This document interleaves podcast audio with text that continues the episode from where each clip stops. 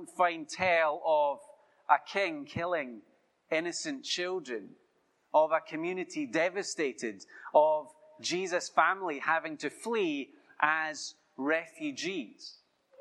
But we're being reminded here that from the very beginning of the life of Jesus, there was a cost to him in becoming Emmanuel, God with us. We're reminded that Jesus left the glory of heaven um, and he had this very humble uh, birth uh, in the stable. And from his earliest days, there was a sense of spiritual opposition and battle uh, wherever Jesus was. Now, given that uh, the gospel writers are really selective about what they tell us about the early years of Jesus, so you read uh, Luke and you read Matthew, you don't discover very much. We need to ask ourselves why does Matthew record this particular story? I think it helps us to see two themes uh, that we can trace uh, through Matthew's gospel.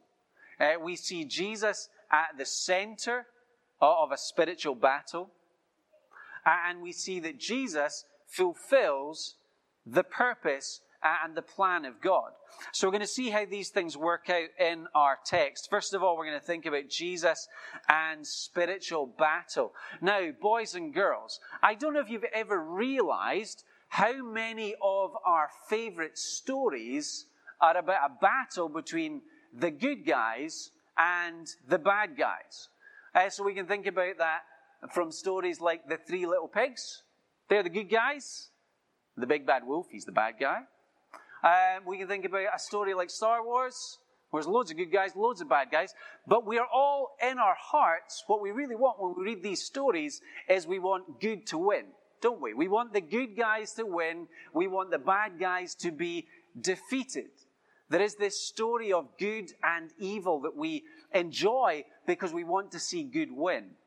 And that's really important to the story of Jesus. Jesus is God's good and true king, and he's come to defeat all that is bad and all that is evil. Uh, and so we find when, we, when we've read the first two chapters of Matthew, we discover that the Christmas story is full of the supernatural. And we discover that God is at work and that God sends angels and the angels bring messages.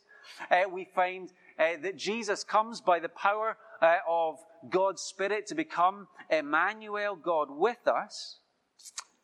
But we also discover in this passage that the devil is active, that there is spiritual attack, there's spiritual battle uh, going on. In fact, one way to read the Bible is to read the Bible as the history of spiritual warfare. We can go all the way back to the beginning of the Bible when everything was perfect. There was Adam and Eve, but then the snake came. That the devil came uh, in the serpent Uh, he came as the destroyer, he came as the deceiver to pull Adam and Eve away from trusting the Word of God, to believing that God was holding back something good from them. So begins the fall into sin, and so we begin to see this battle of good and evil that then plays out throughout the Bible history and throughout the history of the world. We see the devil often working through anti God figures to fight against, to destroy God's purposes and God's people. Here in our story, who's the anti God figure? Is King Herod. Read with me again uh, what the angels say in verse 13. The angel comes to Joseph Get up, take the child and his mother, and escape to Egypt. Stay there until I tell you, for Herod is going to search for the child to kill him. Herod has heard that that God's promised king has come and, and he wants to get rid of this king. Verse 16 When Herod realized that he'd been outwitted by the Magi, he was furious and he gave orders to kill all the boys in Bethlehem and its vicinity who were two years old and under. Here is a king who devastates a community in order to hang on to power, in order to try and get rid of God's king, Jesus. Here is Herod killing Uh, historians will tell us maybe between 20 and 30 innocent little baby boys uh, in order to hold on to power.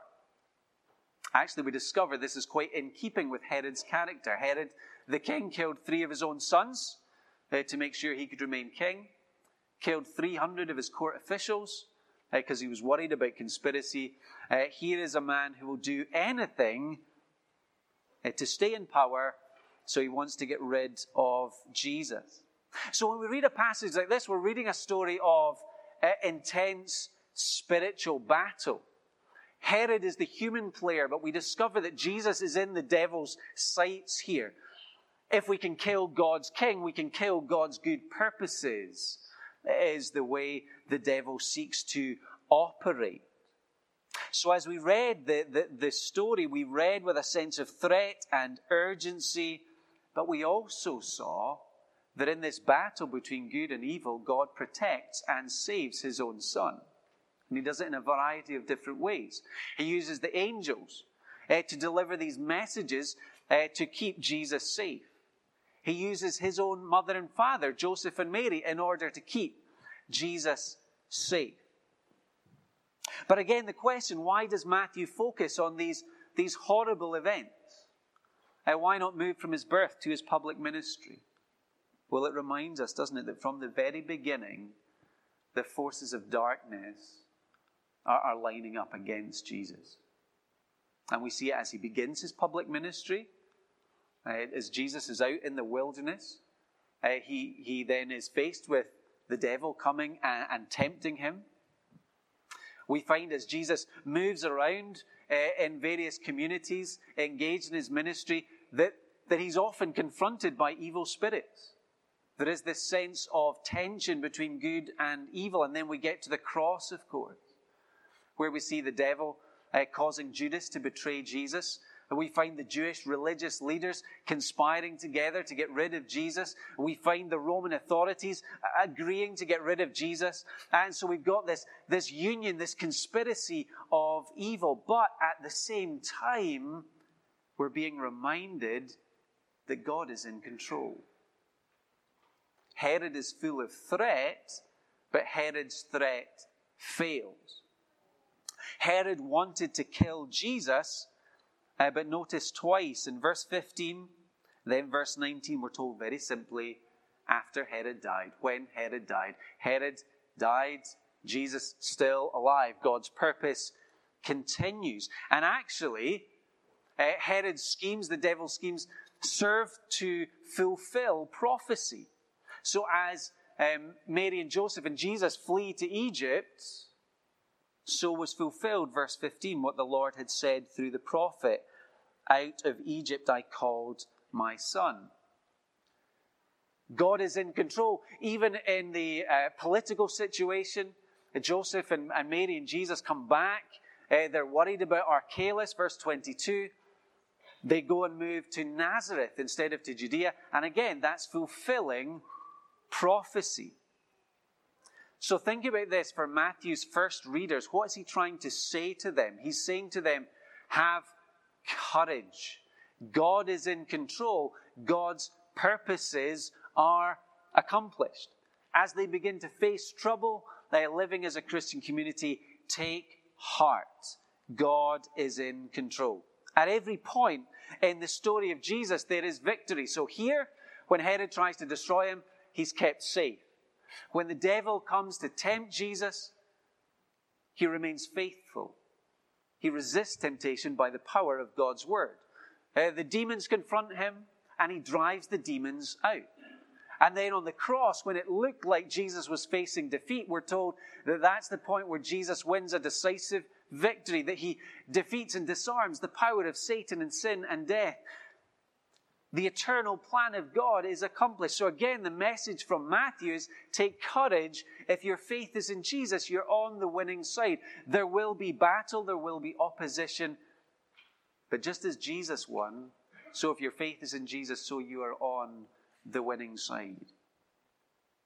Some points of application for us.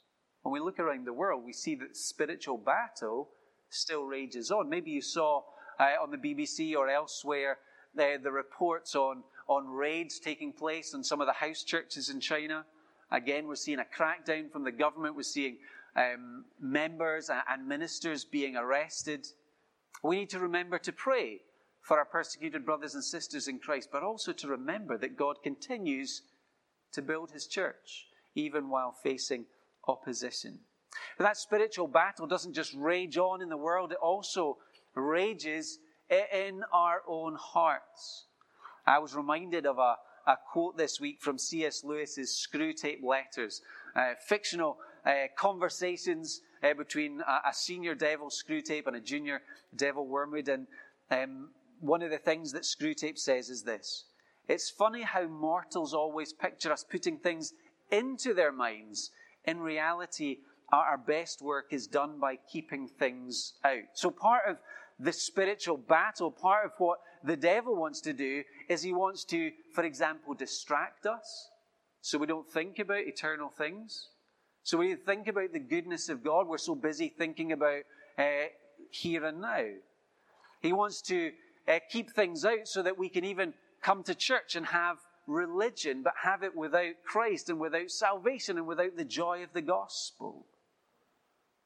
That the devil would try and keep things like a, a sense of guilt and conviction of sin out of our hearts and our minds so we never repent and turn back to God. So there's this battle that's going on, not just out there, but also in our own hearts and lives. Uh, as one Bible commentator says, if we are determined to get our own way at all costs, we will go to any length to eliminate all trace of Jesus and his claims on our lives.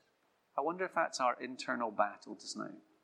Trying to get rid of the claims of Jesus, trying to, to, to, to shut him out. But you know, the battle also goes on in Christian hearts too. That yes, Jesus has won a victory, and yes, we are redeemed, but still that battle still goes on. One example of this, uh, just to make it practical for us, is think about our attitude towards, let's say, Bible reading. So Jesus said, Anyone who loves me will obey my teaching. John 14, 23. So there's a connection between love for Jesus and the Word of God. Um, to lose interest in the Bible, therefore, is to lose interest in God.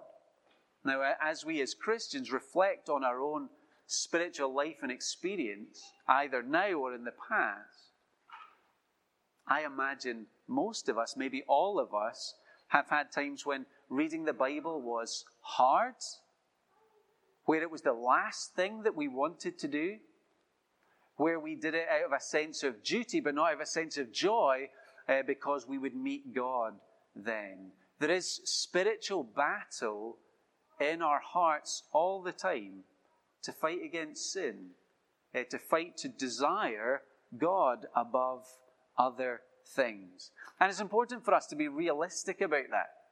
Some people have the idea that, that when I come to Jesus, when I become a Christian, everything will become wonderful, that life will become perfect.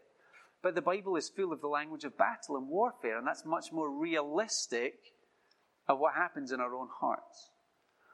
Boys and girls, I don't know if uh, you went uh, ice skating uh, this Christmas. I don't know if you went down to the skating rink at St Andrew's Square. Uh, I went down uh, to watch, not to skate, because that would have gone badly for me. But one thing that I noticed, I was there for just like two or three minutes, you notice two types of skaters.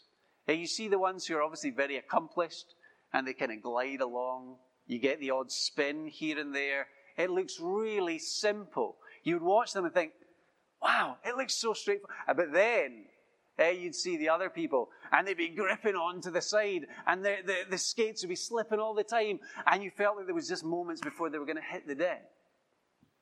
When it comes to the Christian life, do we expect that it's about gliding along or do we expect it to be a battle uh, to get ourselves to the finish? It's important for us to be realistic. It's, it's a battle to trust God. It's a battle to obey but it's a battle that's well worth fighting.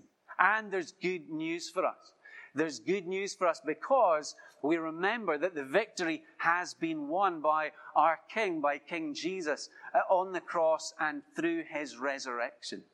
And so, to give us a, an image uh, from Pilgrim's Progress, maybe you've read Pilgrim's Progress. Uh, one of the images there for Christian as he's on this pilgrimage is that while our enemies are real and that battle is real, they're like lions that are chained. So there is fear and there is attack, but we need to remember that those enemies are chained, that the battle has been won by Jesus. Uh, so that's something of Jesus and spiritual battle. Let's now think together about Jesus and the purposes of God. One of the things that we discover in Matthew's gospel is so many times we find a reference to the Old Testament, Jesus as fulfillment of Old Testament prophecies. So, three times uh, we're told in our passage here, so was fulfilled what the Lord had said through his prophet. So, let's think about those uh, three things that we discover. What do they say about God's purposes? So, verse 15 just to remind ourselves, so was fulfilled what the Lord had said through the prophet Out of Egypt I called my son. Okay, first thing to realize Jesus comes as God's Savior. Now, again, boys and girls, I don't know if you've noticed this. Adults, I don't know if you've noticed this either. How similar uh, the, some of the early stories of Moses and Jesus are. Remember the story of Moses when he was born? There was a king, wasn't there? He was called Pharaoh, and he wanted to get rid of all the baby boys who were born to the Israelites. And so what had to happen? Moses had to be put in a basket to be kept safe from a king who wanted to get rid of him. Now that's just like Jesus, isn't it? Just as Moses would grow up to be God's chosen deliverer, so Jesus would grow up to be God's chosen deliverer. And then we know the story of what happened when Moses grew up. God said to him, Go to Pharaoh and say, Let my people go. And it was Moses who was chosen to lead Israel out of slavery into freedom to become the people of God. And again, that's just like Jesus. Jesus comes to set us free from a slavery far worse than being worked to death in Egypt slavery to sin, where we can't know God, where we're far from God, where we're under the guilt of God, Jesus sets us free because he breaks the power of sin and he enables us then to become the children of God. So we discover the connection there between the story of Moses and the story of Jesus. The great saving event in the Old Testament, the Exodus, prepares the way for the salvation that Jesus comes to bring. Now, if you notice in your footnote, uh, this is a, a, a quotation from Hosea, Hosea chapter 11, verse 1. That prophecy from Hosea, that quotation, it sees Israel being rebuked for being an unfaithful son. It says, Out of Egypt I called my son, but the more I called, the further they went, trusting in false gods guilty of injustice and walking away from God. We discover that they were not living with faith and obedience towards God who would be their Father. And what we understand is that their failure is our failure too. When we look at our own hearts, we discover that not one of us can say that we have been perfectly faithful that we've perfectly followed God, that we've perfectly loved God. All of us have, have gone astray. So then the Bible would say all of us by nature are, are slaves to sin and we cannot break free from that slavery. But Jesus comes, thinking about the story of Moses, Jesus comes to be our rescuer. Jesus comes to be our Passover lamb. He is killed so that the judgment that, that should fall on us falls uh, on Jesus so that we can be set free.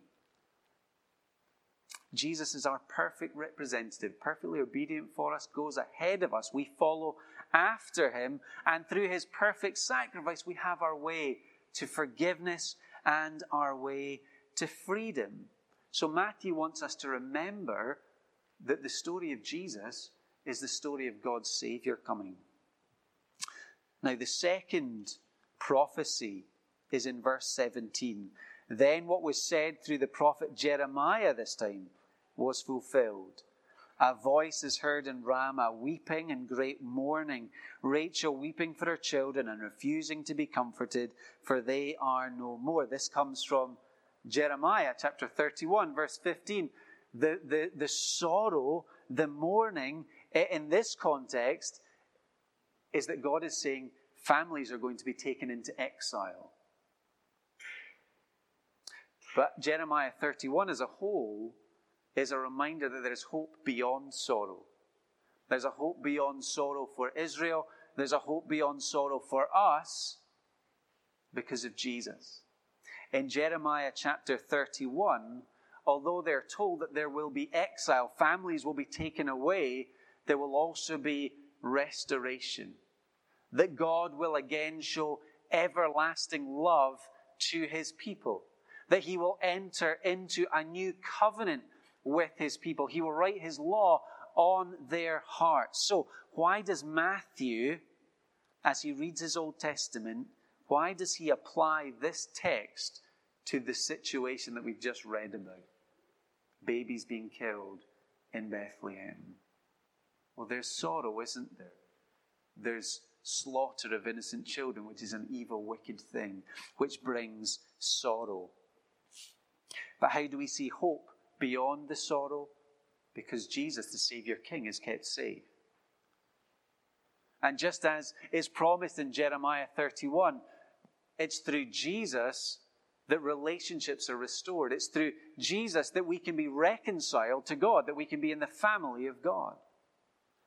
As we look at the life and the death of Jesus, we find that evidence of God's everlasting love, of his loving commitment to save his own people. And just as Jesus said that it's in his body and his blood, it's through his death on the cross that the new covenant is secured for his people. That we can belong to God because Jesus gave his life as a ransom for many. So we're reminded that there is sorrow, but there is hope beyond sorrow because Jesus is kept safe. And then in verse 23, uh, we find our final uh, reference to prophecy. He went and lived in a town called Nazareth. So was fulfilled what was said through the prophets. He will be called a Nazarene. Now, this is different because there's no single text here uh, that's being referred to, but rather uh, Matthew is, is drawing certain facts together uh, to make the point that Jesus comes as God's humble Savior. So there are lots of prophecies in the Old Testament that speak of a Messiah who will be humble. Uh, he will be born and live in a humble, uh, unimportant place. And at the time of Jesus, Nazareth was just that kind of place. It was a, a backwater town, not a place of great note or significance. Um, so Nathaniel, one of Jesus' disciples, uh, when Philip came and said, I think I found the Messiah, it's Jesus of Nazareth, Nathaniel said, Can anything good come out of Nazareth? So it was one of those times you didn't really expect uh, anybody great or good uh, to come from, but it's all in keeping with God's good purpose that his Savior uh, would come in humility, that Jesus' life would be a humble life. And this reminds us Christianity is not a religion of power, it's not a religion of status, it's not a religion that's all about performance. Rather, it speaks grace and kindness and mercy from God to the humble and to the weak and to the needy. And we see that all through the story of Jesus. Jesus, the one who's born in a stable. Jesus, the one who lives as a refugee. Jesus, the one who makes his home in a despised town. Jesus, who associates with the tax collectors, the sinners, the outsiders, the despised ones. Jesus who dies that awful death on the cross. The hidden part, this hidden part of the Christmas story, is saying really important things to us. It's reminding us of Jesus, our humble Savior. It's reminding us that He came into this earth in order to enter into spiritual battle on behalf of His people, to give us freedom eh, instead of slavery, to give us hope eh, instead of sorrow. Jesus has come for us. He has fought for us. He has died for us, securing the victory for us. Now he rules and reigns for us in the glory of heaven. And one day he'll come back again to take his people to be with him. So as we think about King Jesus, as we think about the purposes of God this Christmas, the, the basic question we need to ask ourselves is are we on his side? Is he, is he my king? Am I willing to submit to his good and loving rule?